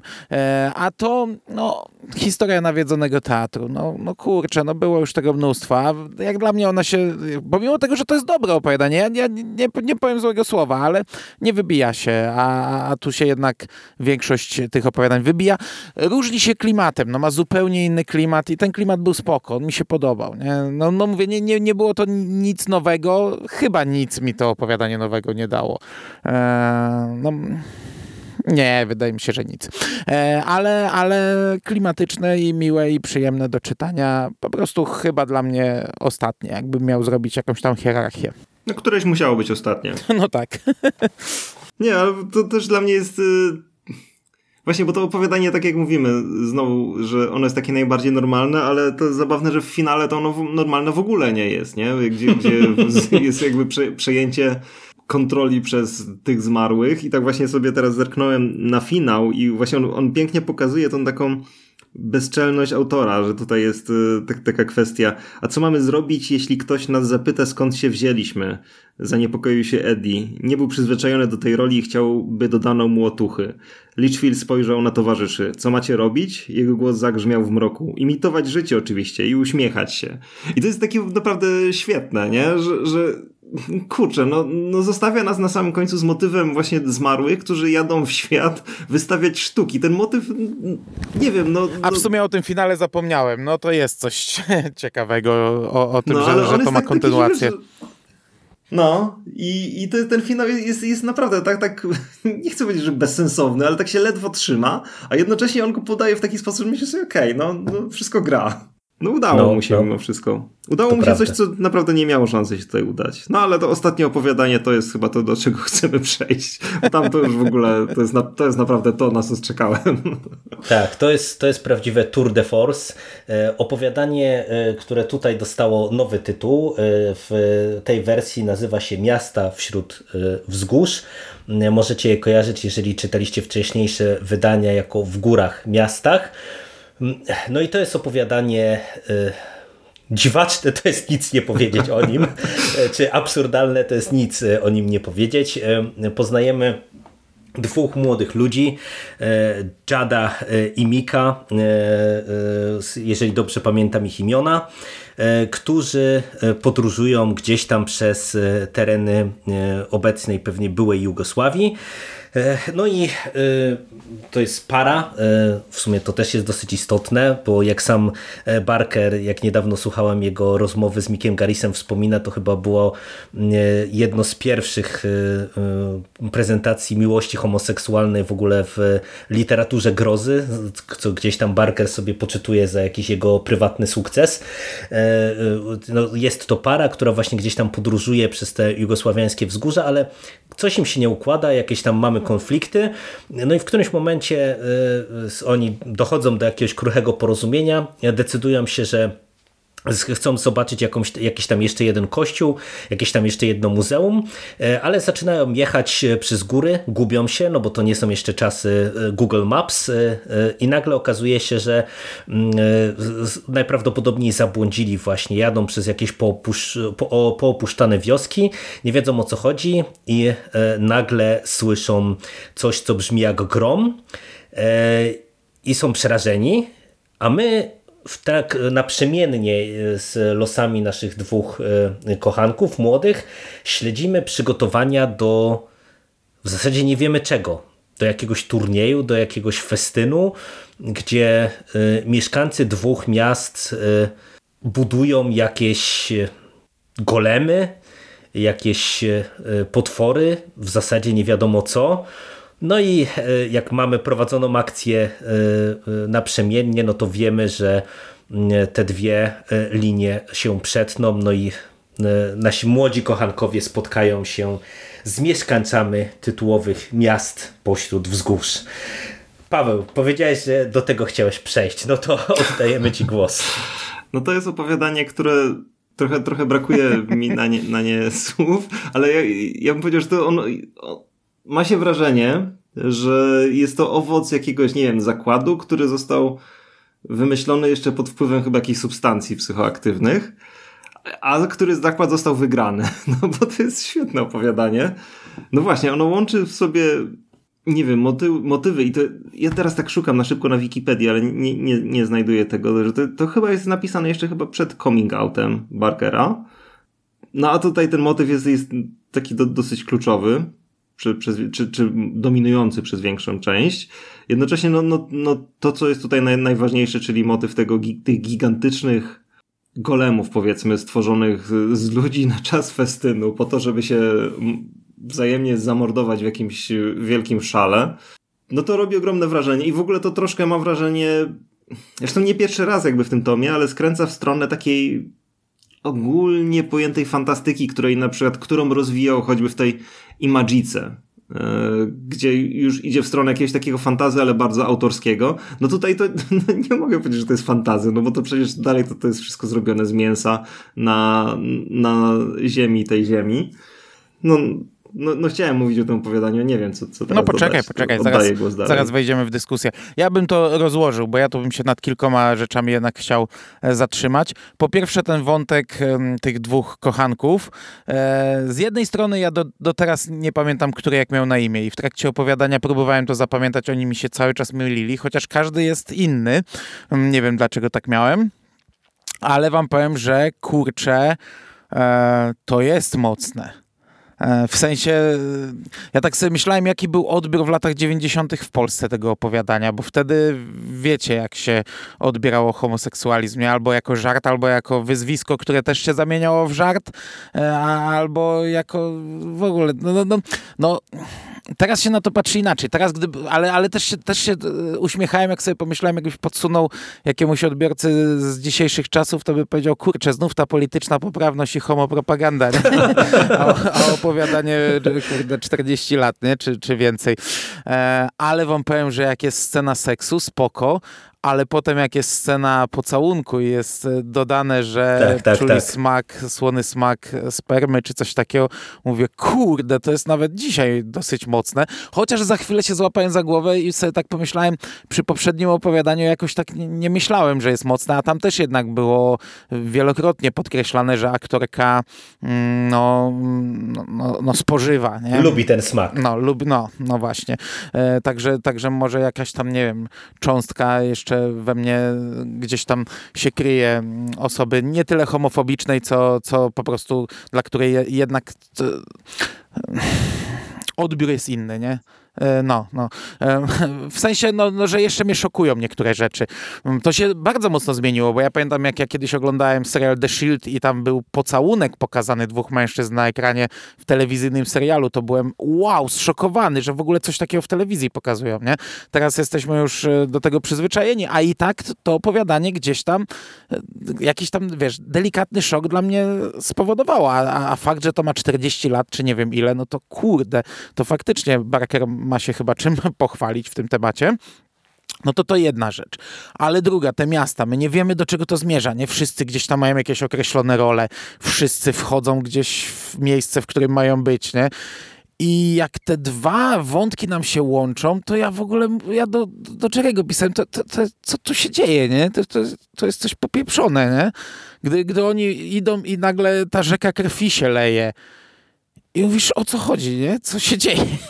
A gdy się okazuje faktycznie, że to są olbrzymy z ludzkich ciał, no mówię, kurde, i Barker to... Ja w pierwszej chwili myślałem, że to opowiadanie mi się nie będzie podobać. I na tym etapie już, gdy się dowiedziałem, że to są olbrzymy, mówię, a chyba to, chyba będę najgorzej oceniał to opowiadanie. A to jest opowiadanie, które się zapamięta chyba na długo, mam wrażenie. Ten opis olbrzyma zbudowanego z ludzkich ciał, e, opis wszystkich mięśni, ścięgien, e, co, co nie ma prawa działać, Gałki działa. ocznej.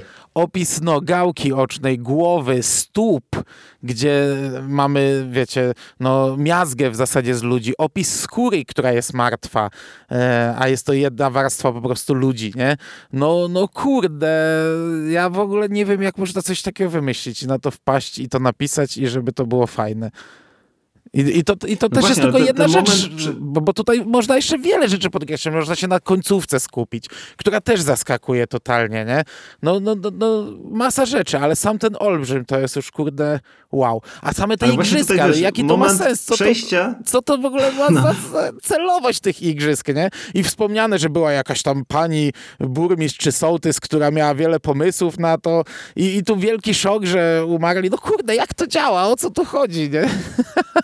Ale to jest właśnie piękne, że Barker tutaj, wiesz, od momentu przejścia tego, znaczy od tego, że wymyślił tych olbrzymów zrobionych z ludzkich ciał do tego, że napisał opowiadanie, to jest dla mnie niezwykłe, że on to zrobił po prostu i że wyszło mu to tak mimo wszystko No. naturalnie.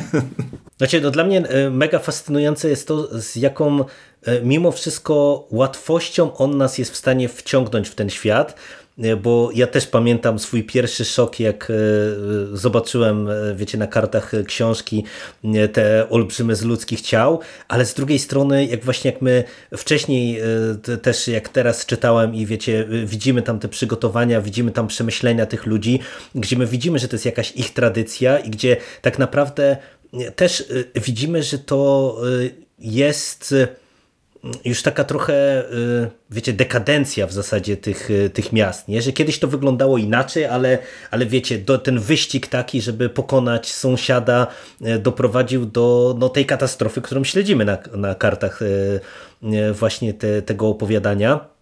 I to jest dla mnie mega fascynujące właśnie z jaką lekkością on nas jest w stanie y, wprowadzić y, y, w to wszystko. I dla mnie to jest naprawdę opowiadanie kompletne pod każdym jednym względem, bo mm, spinając te wszystkie wątki, ja uważam, że ten wątek obyczajowy, on może robić nawet dzisiaj wrażenie, bo jednak wiecie, mm, czym innym jest y, y, to, że w wielu serialach na przykład, czy filmach y, już nie mamy tylko mojego przyjaciela geja, tylko, tylko mamy jakieś tam wątki właśnie szeroko pojęte LGBT e, wprowadzane, e, ale tutaj e, jednak zobaczcie z jaką to też jest e, naturalnością i taką bezpośredniością pokazywane. I nawet nie chodzi o, o te sceny erotyczne, tylko w ogóle cała ta relacja jak jest napisana, nie? gdzie e, my ich widzimy i tam e, e, e, jeden drugiego krytykuje w duchu, nie? że e, myślałem, że, że był inny, nie? a teraz jestem uwięziony z tym, z tym kretynem po prostu mm, na jakimś zadupiu w Jugosławii e, i ten drugi to samo, nie? ciągle, ciągłe pieprzenie o polityce i tak dalej, i tak dalej. Ja sobie pomyślałem, jak teraz to czytałem, że zobaczcie, to jest dosłownie kilka stron, a my mu mamy zbudowane mega wiarygodne postacie. No bo ta relacja jest wiarygodna, bo tak to funkcjonuje często, nie? Że wiecie, mamy jakieś tam zauroczenie, e, nagle, nie wiem, przychodzi ko kolejna faza jakaś tam związku i nagle się okazuje, że właśnie no poza zauroczeniem to właśnie o, to ciągłe gadanie o polityce albo, albo właśnie odwrotnie, nie wiem, o popkulturze czy o czymkolwiek i, i nagle się okazuje, że, że czar pryska. Fantastycznie jest ten wątek poprowadzony. Z drugiej strony mamy ten wątek miast, gdzie mówię, też mi się to szalenie podoba, że, że to nie jest po prostu coś totalnie z dupy, tylko my widzimy, że to jest po prostu jakiś, jakiś element tradycji już wynaturzonej, napędzanej jakimś właśnie turbo potrzebą pokonania e, sąsiada, ale, ale z drugiej strony jakiś element tradycji, no i, no i ten upadek tego wszystkiego, e, no to jest dla mnie coś niesamowitego. No ten opis e, Olbrzyma to jest, e, to jest fantastyczna rzecz i ja wam powiem, że dla mnie, i to nawet sobie zostawiłem, to, to mogę przeczytać jakby ostatni akapit w tym opowiadaniu, to jest też dla mnie dowód na to, e, jak pięknie Barker potrafi pisać, bo on, całe, całe to opowiadanie, które tam mamy, właśnie tą rzekę krwi, mamy te, te umierające setki tysięcy osób, e, a opowiadanie kończy się tak. Minął dzień i wróciły ptaki, lisy, muchy, motyle i osy. Dziad drgnął, dziad się poruszył, dziad wydał potomstwo. Larwy grzały się w jego brzuchu, w lisiej noże rozegrała się walka o smaczne mięso z jego uda. Dalej poszło szybko, kości pożółkły, skruszyły się i wkrótce została tylko pusta przestrzeń, którą niegdyś wypełniał swoim tchnieniem i swoimi opiniami. Ciemność, światło, ciemność, światło, nie mącił ich swoim imieniem. Ja mam wrażenie, że wiecie, po tym wszystkim, co my żeśmy dostali, to, to, to takie sprowadzenie tego wszystkiego do jakiegoś takiego kręgu życia i jakaś taka no kurczę, poetyckość, brutalna, ale poet, poetyckość tego wszystkiego, to jest po prostu naprawdę taka wisienka na po prostu jakimś przepysznym torcie, nie? To jest dla mnie, ja to powtarzam od lat, to jest jedno z najlepszych opowiadań grozy w ogóle w historii gatunku.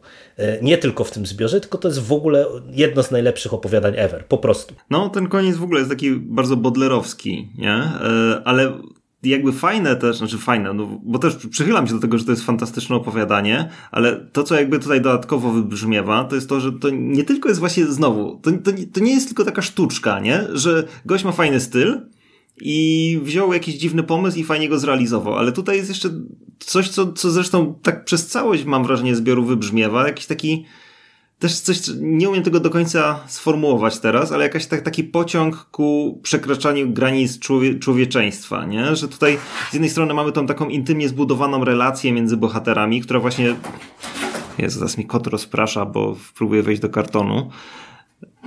Okej, okay, udało mu się właśnie z jednej strony to taka intymna relacja, a z drugiej to takie poświęcenie wielu tam setek ludzi, którzy postanawiają oddać w zasadzie swoje człowieczeństwo w imię jakiejś tradycji, która robi coś z jakąś wyższą ideę. Tak samo, nie wiem, w tym blusie świńskiej krwi mamy to, to, to, tą próbę też przekroczenia granic człowieczeństwa, stania się czymś wyżej. W nocnym pociągu z mięsem znowu są, te, są ci ojcowie miasta, którzy też są czymś takim zdehumanizowanym. Teoretycznie gorszym, ale, ale jest jakiś taki pociąg w tę stronę, nie? Pociąg z mięsem. No ta, ta transgresja taki, ale... unosi się nad całym tym tak. zbiorem, nie? Transgresja mm. na takim różnym poziomie, nie? Przekraczanie swojego ciała, przekraczanie e, e, tabu, jeżeli chodzi właśnie o seksualność i, i to e, też na różnym poziomie, przekraczanie jakichś tam granic różnego rodzaju, no, no dla mnie naprawdę pod tym kątem to jest niesamowite, że ten zbiór właśnie, no mówię, no za kilka lat będzie kończył 40, no, no bo to jest, to są myślę opowiadania takie, które wydaje mi się, tak przechodząc trochę do podsumowania, to myślę, że dla e, wielu czytelników, którzy się z nimi wcześniej nie zetknęli, to myślę, że one naprawdę mogą być szokujące po dziś dzień. E, bo wiecie, ja teraz niektóre te teksty czytałem po raz trzeci czy czwarty w życiu, wiedziałem czego się spodziewać, pamiętałem je dobrze, a i tak na mnie robią wrażenie, więc po prostu no ja aż, aż trochę nie jestem sobie w stanie wyobrazić jak wiesz, wiecie, na takich może młodych, dajmy na to czytelnikach, którzy, którzy z gatunkiem nie mieli do czynienia na przykład jakie to musi robić wrażenie po prostu, jak, jak sięgną po takiego Barkera i, i dostaną czymś takim w twarz. No to jest zbiór, który zestarzał się o wiele mniej niż wiele zbiorów, które są od niego młodsze. On, no, no, no, wydaje mi się, że niewiele tutaj, jeśli w ogóle można mówić o jakiejkolwiek stracie, to on niewiele stracił przez te wszystkie lata. No, no, całościowo e, zgadzam się, absolutnie nic nie stracił. Mm, jest to, jest to dla mnie świeża rzecz. Ja ją poznałem teraz i, i jest, są to dla mnie pomysły wielokrotnie e, z, ogromnie zaskakujące, czasami szokujące, a wykonanie jest e, wielokrotnie niesamowite. I, i to właśnie to ostatnie opowiadanie jest chyba na, najlepszym tego przykładem, bo dostajemy coś niewyobrażalnego, coś z jednej strony głupiego, z drugiej, no, potraficie sobie wyobrazić tego olbrzyma, Barker opisał go dosłownie fragmentami. Opisywał nam, jak działają tutaj ścięgna, nie wiem, łydek, jak działają stopy, jak działają. No, skupiał się, pochylał się nad fragmentami, opisywał.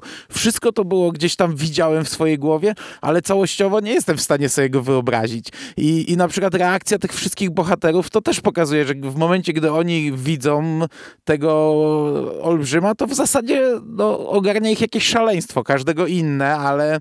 No, a, poza ale, Poznaniem, nie? To no, jest... ale, ale jest to coś przekraczającego gdzieś tam bariery głowy, umysłu i jak, jak się to czyta, to, to mówię, no, no, wydaje się to absurdalne, dziwne, głupie, a, a, a fantastyczne. Ten, tego olbrzyma z jednej strony mam cały czas w głowie, z drugiej go nie mam, bo nie, nie jestem w stanie go objąć, wyobrazić sobie.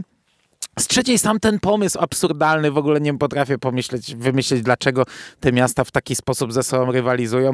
Jeszcze jak widzimy to przygotowanie, tam jest taka scena, gdzie jacyś przyjaciele, czy, czy nie wiem, czy chłopak i dziewczyna, czy dwóch chłopaków sobie siedzą, spędzają e, ranek, rozmawiają, a potem rozchodzą się, bo każdy idzie do swojego olbrzyma.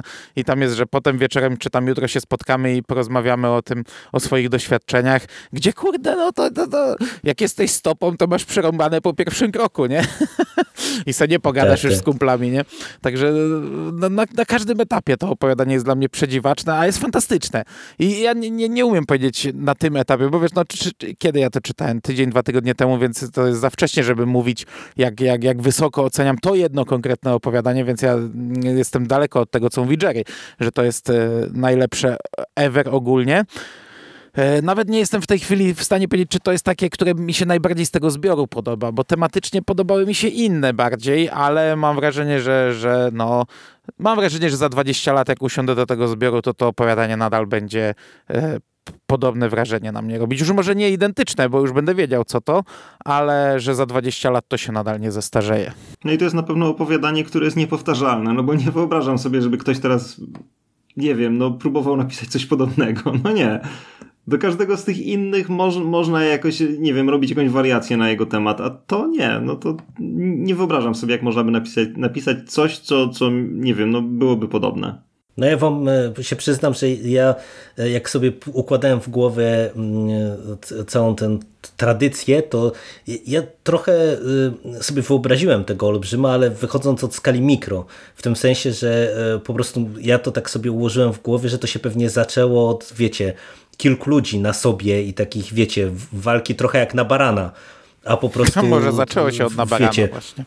Tak, nie, no, no i tak ja, ja dosłownie tak sobie to tak zacząłem kleić, nie? że wiecie, że po prostu przez lata to, to narastało i narastało, no i my po prostu y, byliśmy świadkami y, tego ostatecznego upadku, nie? I myślę, że dlatego też na przykład był ten dialog, że no to spotkamy się wieczorem, no bo pewnie y, wcześniej, zresztą no oni tutaj nawet podkreślają, że nigdy tak dużych tych olbrzymów się im nie udało zrobić, więc Zakładam, że właśnie kiedyś to wyglądało po prostu e, du, du, du, dużo mniej. No, nie mniej e, jest to opowiadanie, które właśnie pobudza niesamowicie wyobraźnię, bo, bo mówię, tutaj ten język e, Barkera robi niesamowitą robotę po prostu. Tak, ale właśnie, no poza tym, że ono pobudza wyobraźnię i że no, no ja nawet nie będę musiał pewnie za te, nie wiem, 10 lat tego opowiadania czytać, żeby pamiętać o czym ono było, ale ono tak po prostu, nie wiem, mam wrażenie, że coś tak wierci też fajnego tak w człowieku, że, że właśnie nie jest to tylko dobry pomysł, ale właśnie ten sam motyw, nie? Tego, że ci ludzie rzeczywiście być może pierwszy raz osiągnęli jakby taki stopień zaawansowania tworzenia z siebie tego mięsnego golema, i oni zapomnieli o tym, że są ludźmi w jakiś sposób, nie? I, i nie musi, nie wiem, no mogli jakby oddać to swoje życie tej jak, jak, jakiejś takiej... Idei. Tak, no ciśnie mi się słowo transhumanistyczne, ale to jest błędne słowo. Nie wiem, no jak, jak, jak, jakiejś takiej obłąkanej idei stania się jakimś superorganizmem tylko po to, żeby niedługo później umrzeć. Nie wiem, no to jest coś, co, co, co jest naprawdę przerażające. W opowiadaniu, które nie wiem, no jest takie no, no groteskowe trochę i absurdalne, a jednocześnie no, no, no, no będzie we mnie siedzieć. No to przejdźmy e, do podsumowania. Sześć tekstów, e, pierwsza e, Księga Krwi. Jak oceniacie całościowo ten zbiór? No myślę, że ogólnie dobrze, ale czy macie jakieś właśnie swoje, swoje ulubione opowiadania, jak wam się do, do niego siadało, jakie oceniacie z tej perspektywy lektury pierwszej albo ponownej? Bardzo dobrze. Bardzo dobrze. E, nie galopowałem z nim jakoś. E, czytałem tak średnio opowiadanie dziennie i, i to było fajne jak, e, bo my się w sumie zabieraliśmy, zbieraliśmy trochę do tego, nie? Tylko, że tak jak ja mówię, ja odłożyłem ten, ten zbiór, bo stwierdziłem, że póki się tak nie, nie, nie, nie umówimy konkretnie, to do niego nie siadam, a jak już się dowiedzieliśmy, że Paweł przeczytał, że, że jest w zasadzie gotowy do nagrywania, ja złapałem tę książkę, no i, i po prostu z, w każdej chwili wolnego czasu, a ostatnio mam ich, mam ich bardzo mało, e, czytałem i bawiłem się doskonale. E, dostałem to no to na co czekałem. Nie wiem, czy to czego oczekiwałem, bo nie sądzę, żebym oczekiwał e, olbrzymów ludzkich chociażby, a nie tylko, bo- no bo to skupiamy się na tym, bo jest najbardziej, e, no, no jest już takim naj, najbardziej przykładem, ale tu wie, wiele, wiele więcej takich rzeczy było, więc dostałem du, dużo więcej niż oczekiwałem, ale jestem zadowolony i kurczę, mam ochotę na więcej i chcę czytać dalej. No właśnie, ja też, ja mam ochotę na więcej. Na pewno podobał mi się ten zbiór bardziej, znaczy zdecydowanie bardziej od Imagiki, mm, Barkera, o której tam wcześniej wspominałem. I podobał mi się bardziej od potępieńczej gry. Mm, Także jeśli dalej będzie lepiej, no to ja czekam, żeby to dalej czytać. No, dla mnie to już był chyba czwarty powrót do, do tego zbioru, e, więc e, wiecie, o zaskoczeniu e, nie mogło być mowy, ale ja powtórzę to, co kiedyś e, na Carpe Noctem napisałem e, w krótkiej recenzji, że dla mnie i te, tak naprawdę ta Enta lektura tylko mnie w tym utwierdziła. E, To jeżeli chodzi o opowiadania grozy, o zbiory grozy, to to jest dla mnie najlepszy zbiór grozy, jaki ja czytałem. E, Gdzie, wiecie, to nie oznacza, że to są najlepsze opowiadania. Były lepsze opowiadania, są lepsze opowiadania cały czas i wymieniłbym tutaj kilka na pewno, ale to jak dla mnie ten zbiór jest e, kompletny, jak jest e, szalony, jak jest, e, wiecie, pełen pomysłów, które nie powinny się udać, a się udały, jak jest fantastycznie napisany, plastycznie, no to jest coś niesamowitego, że tu w zasadzie no, no nie mamy, nie wiem, zbędnego akapitu, że nie mamy tutaj e, nietrafionego pomysłu, że nie mamy tutaj e, e, jakiejś puenty, która nie działa. No to jest naprawdę dla mnie zbiór kompletny i jeżeli ktoś chciałby przeczytać zbiór horrorowy, zbiór grozy, no to dla mnie myślę, że no tak jak przez ostatnie lata e, to było, to tak przez najbliższe lata to nadal będzie domyślny zbiór, żeby po prostu komuś go polecić e, na zasadzie e, chcesz przeczytać dobry e, zbiór horrorowy, to masz tu księgi krwi i czytaj. I bardzo się cieszę, e, że mamy to nowe wydanie i można to zrobić z czystym sumieniem, że nie trzeba kogoś, wiecie, odsyłać do, do Allegro i do jakichś rozpadających się książeczek z Phantom Pressu czy z Rebisu, jak to przez te ostatnie lata bywało. Równie dobry zbiór jak nocne. Tak, tak, tak, tak. Słusz, słuszna uwaga. To, Paweł, nie, dobrze, że się nie przypominałeś. E, Przyjdzie na ciebie ko- kolej, mam nadzieję, w listopadzie z drugą częścią nocnych, także szykuj się. W listopadzie, Matko Boska. Wytrzymam Tak. jakoś. No my jeszcze Hila jeszcze musimy nie, no ja też, Jeszcze Hila, jeszcze drugiego Breakera i trzeciego Breakera. Jeszcze wyjdzie parę rzeczy z tego, w tej serii znowu. Nie no, ale to jest świetne otwarcie w ogóle tej serii e, Maga i no, no nie no, świetnie, że w końcu to wyszło. Myśmy się tyle lat właśnie śmiali z tego właśnie, zresztą dalej będziemy pewnie, mam nadzieję, że znowu będą jakieś okazje, żeby się śmiać z Maga, że coś zapowiedzieli świetnego i że w końcu to wydadzą. Ale no, no warto czekać, nie? To, że, że to tam parę lat potrwało, było co czytać w międzyczasie, a, a no, trzymam kciuki za to, żeby, żeby udało im się tą całość wydać w jakimś skończonym okre- No czasie. właśnie, jeszcze będziemy czekać na tomy 4-6, więc wiesz, jeszcze No. się pośmiejesz. No. No to nic. To, e, e, ja się bardzo cieszę, że w takim zacnym gronie udało nam się do tego tematu zasiąść. E, Mam nadzieję, że się spotkamy wkrótce przy drugiej księdze krwi. Myślę, że możemy też to powiedzieć, bo jak powiemy, to będziemy mieli większą mobilizację, że mm, chcemy się zabrać także za ekranizację, no bo w sumie e, już e, na etapie tego tomu, no to mamy minimum e, trzy filmy e, i serial do omówienia, chociaż pewnie po Yattering i Jack nie będziemy sięgać, tylko możemy odesłać właśnie do świątecznych horrorów, do Mando, e, ale myślę, że te pozostałe filmy chętnie mm, nadrobimy, obejrzymy i też jeszcze omówimy. A za dzisiejszą rozmowę dziękuję Wam panowie. Dzięki, Również dziękuję. No i do usłyszenia w niedalekiej przyszłości. Cześć. cześć. Cześć.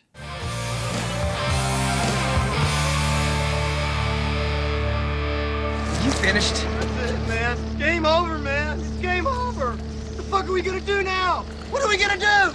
It's over. Nothing is over! Nothing! You just don't turn it off!